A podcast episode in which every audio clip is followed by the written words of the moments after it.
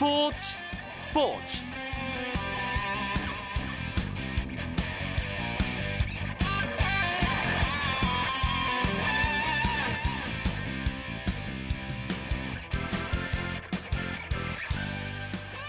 안녕하십니까. 화요일 밤 스포츠 스포츠 아나운서 이광용입니다. 홍명보 감독이 끄는 축구 국가대표팀이 오늘 밤 11시 러시아와 2013년의 마지막 평가전을 치릅니다. 러시아는 브라질 월드컵 유럽 예선에서 F조 1위로 포르투갈을 따돌리고 본선행 티켓을 따낼 만큼 막강한 전력을 과시하고 있는데요. 스위스에 이어 유럽의 강호를 다시 만나는 홍명보호가 첫 원정이라는 부담을 안고 승리를 따낼 수 있을지 오늘 경기 결과 상당히 주목되고 있습니다. 이 소식은 잠시 후에 취재 기자를 연결해서 자세하게 알아보도록 하겠습니다. 스포츠계 화제 인물을 만나보는 화요초대석 오늘도 어김없이 준비되어 있는데요. 프로야구 자유계약 선수 역대 최고액을 기록한 롯데 안방마님 강민호 선수와의 만남이 기다리고 있습니다. 기대하셔도 좋습니다. 먼저 오늘 들어온 주요 스포츠 소식부터 정리해드립니다.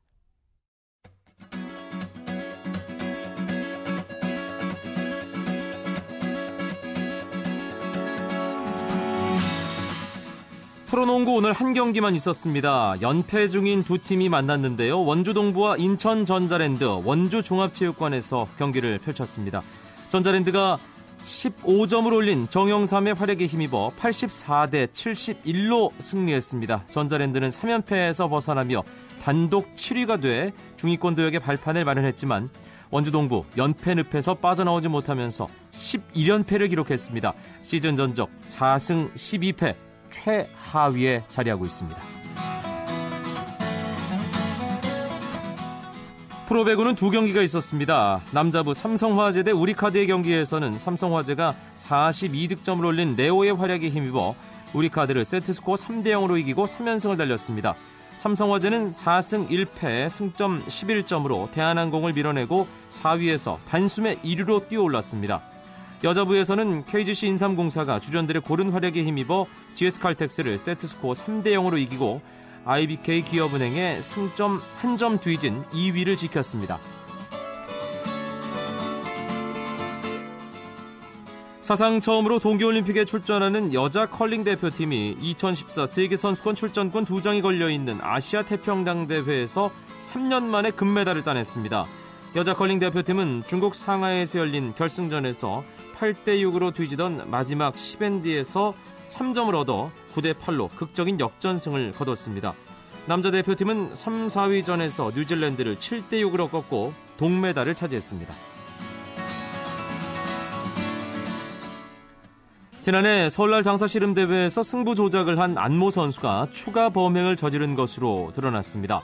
전주지검 특수부는 금강급 결승전에서 승부를 조작해 우승한 안모 선수가 앞선 본선 경기에서도 승부 조작을 한 사실을 시인했다고 밝혔습니다. 한편 대한씨름협회는 오늘 기자회견을 열어 협회 차원에서도 승부 조작에 대한 진상 조사를 하고 있다며 국민들께 사과한다고 밝혔습니다.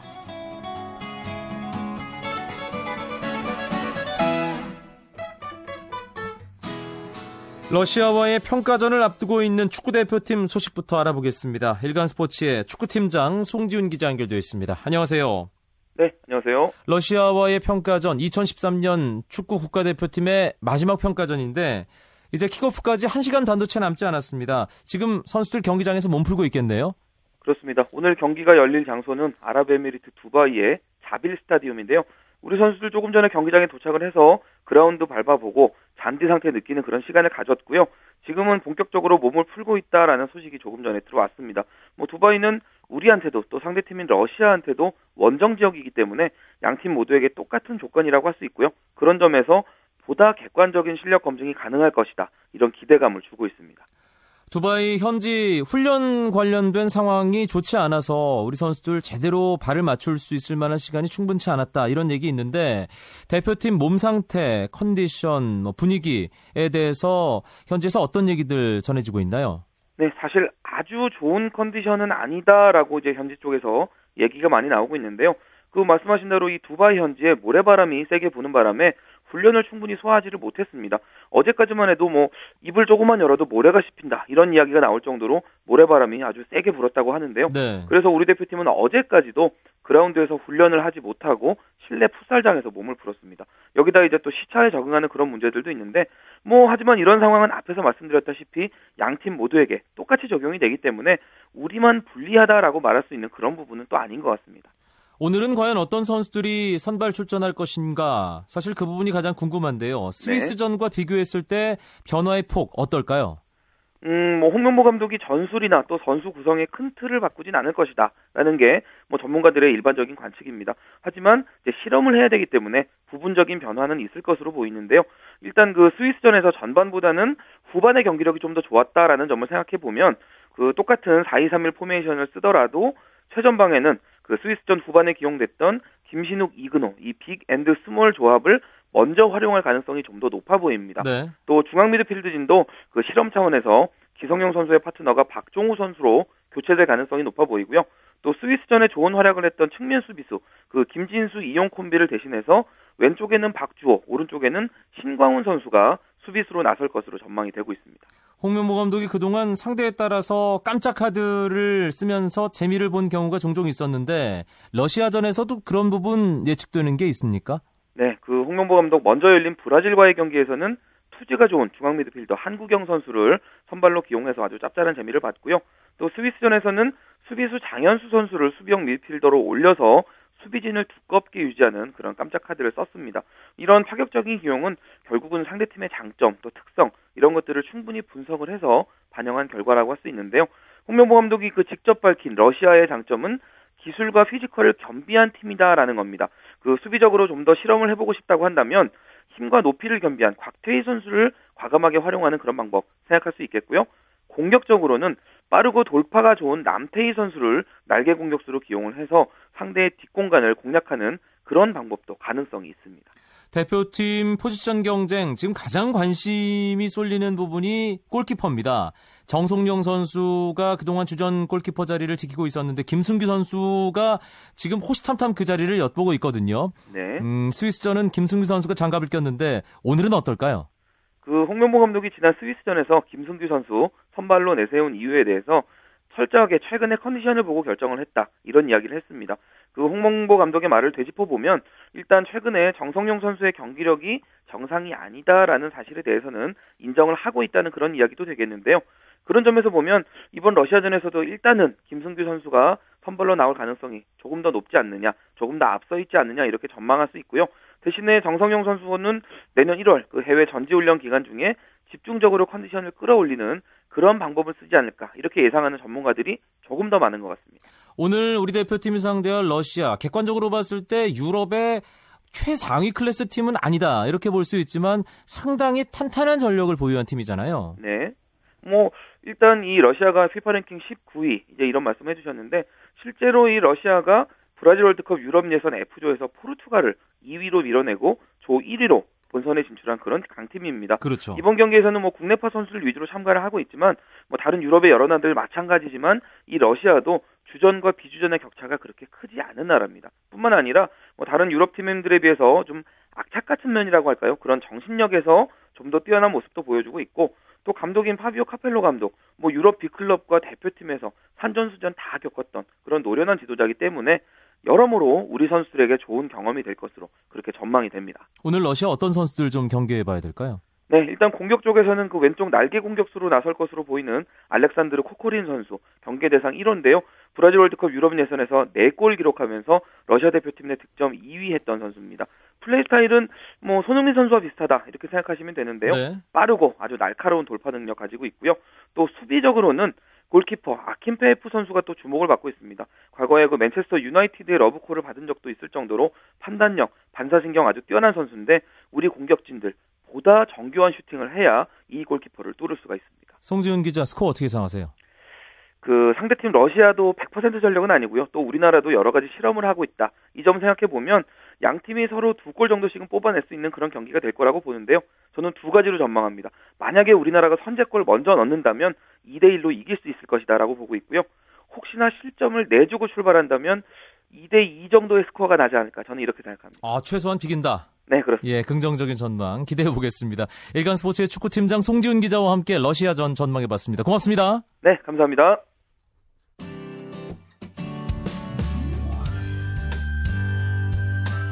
스포츠를 듣는 즐거움. 스포츠 스포츠. 이광용 아나운서와 함께합니다. 스포츠계 화제 인물을 만나보는 화요 초대석 시간입니다. 오늘은 정말 부러운 선수입니다. 프로야구 역대 자유계약 선수 최고액을 기록하면서 다시 한번 롯데 강민호 어, 확실하게 자리매김을 한 롯데 안방마님 강민호 선수입니다. 안녕하세요. 네, 안녕하세요. 부러워요. 아, 선배 안녕하십니까? 축하드립니다. 네, 감사합니다. 네. 계약하고 일주일 지났어요. 네. 예, 일주일 동안 어떤 얘기를 가장 많이 하던가요, 주변에서? 주변에서 좀 많이 축하한다는 말도 많이 들었고요. 그리고 또 롯데 남아줘서 정말 감사하다는 말도 많이 들었고, 오히려 제가 롯데 남아서 정말 감사하다는 말씀을 드리고 싶은데, 많은 팬분들께서 이렇게 감사하다는 말씀 드려서, 뭐 저한테 주셔서, 저는 오히려 더, 더 감사할 마음을 가지고 있죠. 원 소속 구단과 일찌감치 계약을 체결했습니다. 협상 초반부터 분위기가 상당히 좋았다고 들었거든요. 어, 뭐 아무래도 초반부터 이 롯데자이언츠에서 저한테 이제 우리 팀은 너가 필요하다라는 의사를 저한테 확실히 내비춰줬고 저 역시 남고 싶었던 팀은 이 팀이었기 때문에 그런 부분에서 아무런 차이가 좀 많이 없었기 때문에 아무래도 빨리 계약을 할 수 있지 않았냐 이렇게 생각하고 있습니다. 네. 어, 4년간 75억입니다. 계약금 35억 원에 연봉 10억 원. 이 액수를 들었을 때, 네, 딱 들었을 때 어떤 기분이었어요, 강민호 선수? 뭐 솔직히 말해서 좀 많이 기뻤고요. 그리고 또 집에 솔직히 처음엔 아무런 생각 없이 집에 전화해서 아버지한테 아버지 어머님한테 계약했다고 이렇게 말씀드리고 또 아버지 어머니한테 뭐 그동안 아들 건강하게 잘 키워서 감사합니다 이렇게 말했을 때 부모님이 좀 약간 좀 감정이 북받쳐 올라서 좀 우시더라고요. 네. 뭐 그런 모습에 저도 약간 좀 눈물이 좀 뭐 흐르진 않았지만 좀 약간 좀 눈에 좀 고였었고요. 네. 그런 부분에서 좀 많이 제가 야구를 했기 때문에 이렇게 또 행복할 수 있고 또 이렇게 많은 팬들한테 사랑을 받을 수 있구나라는 생각을 좀 많이 했습니다. 예. 아, 네. 부모님 또 얘기 나오니까, 어, 뭐 여러 가지 또 생각을 청취자 여러분들도 하게 될 겁니다. 그런데 분위기를 싹 바꿔서, 네, 아, 75억 원이란 말이에요. 이제 받게 되는 돈이. 그 계약금은 바로 받는 건가요? 네, 그 계약금은 바로 받고요. 네. 이 연봉은 이제 그 1년마다 이렇게 나눠서 받는 겁니다. 아, 그러면 그 35억 원 계약금 받아서 대체 어디다 쓸지 사실 어, 저도 궁금하고요. 저희 스포츠 스포츠 담당 PD께서 꼭 물어보라고 저한테 신신당부를 하더라고요. 근데 저 역시도 뭐 계약금은 어차피 제가 관리하는 게 아니고 부모님께서 어떻게 잘 관리해 주실 거를 믿고 저는 부모님한테 다 드렸고요. 네. 어, 제가 이제 어떻게 보면 이제 부모님한테 제가 이렇게 계약을 했기 때문에 용돈을 좀 달라. 저도 좀 여유 있는 삶을 좀 살고 싶다라고 했더니 부모님께서 용돈 주시는데 딱 천만 원 주시더라고요. 그러니까 천만 원 이제 다 땡- 땡치는 걸로 이제 이미 다 끝났습니다. 아니, 그럼 부모님께서 그 34억 9천만 원을 다 드시고 강민호 선수한테는 천만 원만 주셨다는 건가요? 근데 뭐 모르겠습니다. 저희 부모님이 뭐 제가 34억 9천만 원을 주- 뭐 부모한테 드- 드렸다고 부모님이 33억 주실 분도 아니고 뭐 더 불려서 주실 거라 믿고 예. 부모님한테 드렸기 때문에 네, 그런 부분에서는 뭐 별로 걱정이 없, 없는 것 같습니다. 예, 그래도 부모님이니까요. 또 강민호 네. 선수를 위해서 아 뭔가 또 다른 준비를 많이 또그 종잣돈을 통해서 하실 겁니다. 네, FA 최고액이라는 수식어가 당분간은 따라다닐 수밖에 없습니다. 75억의 사나이. 그만큼 책임감도 있을 것이고 한편으로는 부담감도 있을 겁니다. 그런 부분에 대해서도 생각하고 있죠. 그래서 요즘 운동 그렇게 열심히 한다면서요. 네, 뭐 물론 솔직히 부담 없다면 솔직히 거짓말이고 또 내가 그만한 금액을 받았기 때문에 더 팬들한테 더 좋은 모습 보여줘 줘야 된다는 것도 솔직히 사, 사실이기 때문에 저도 작년보다는 한 달 일찍 운동을 시작했고요. 네. 그리고 지금 뭐 오전에 오전에 산 다니면서 뭐 오후에 웨이트도 하고 좀 하루를 좀 뭐 바쁘게 지내려고 운동 쪽으로 좀 많이 준비를 하고 있습니다. 이번에 FA 시장이 아주 컸습니다. 총액이 523억 원 이상 뭐 선수들에게 지급이 되는 그런 시장이 열렸는데 그 중에 강민호 선수가 가장 앞서 있었고요. 그래서인지 아 우리 아들 야구 시켜야겠다라는 부모님들이 상당히 많아졌다고 들었고요.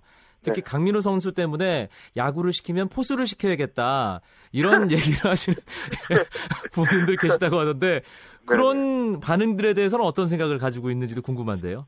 아, 솔직히 제가 뭐 다른 부모님도 어떤 생각할지 모르겠지만 제가 만약에 제 자식을 낳아서 아들을 낳는다면 솔직히 제가 생각하기에 야구는 이 후천 후천적인 것보다도 이게 선천적인 그런 게 약간 중요하거든요. 타고 나야 된다는 얘기군요. 네.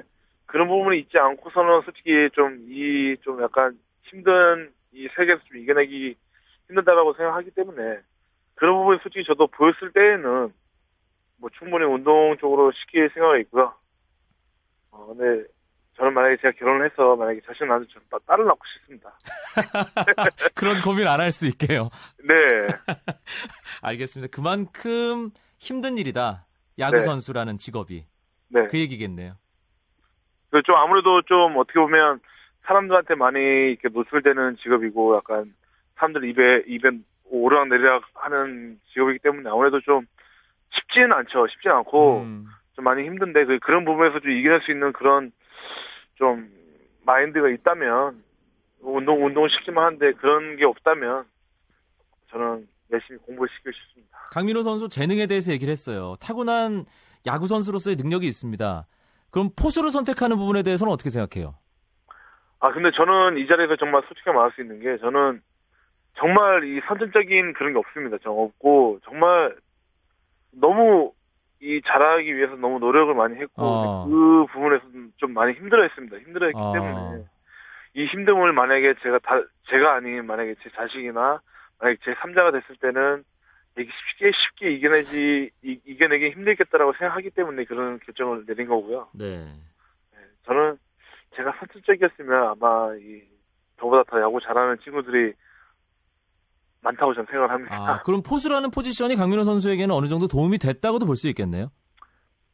네, 아무래도 뭐 포수라는 포지션이 요즘 제가 듣기로는 뭐좀 아마추어 선- 선수들이나 전부 다 이 포수라는 포지션보다 좀 꺼려한다고 그렇게 이야기 들었었는데 모르겠습니다. 뭐 저로 인해서 이렇게 포수라는 포지션이 인기가 많다면 뭐 저로서야 뭐 정말 잘된 일이다라고 생각을 할수 있죠. 네, 강민호 선수가 뭐 자타공인 한국 프로야구 최고의 포수입니다. 공격력과 수비력을 겸비한 포수로 꼽히고 있는데 네. 2013년 제가 기록을 지금 들고 있거든요.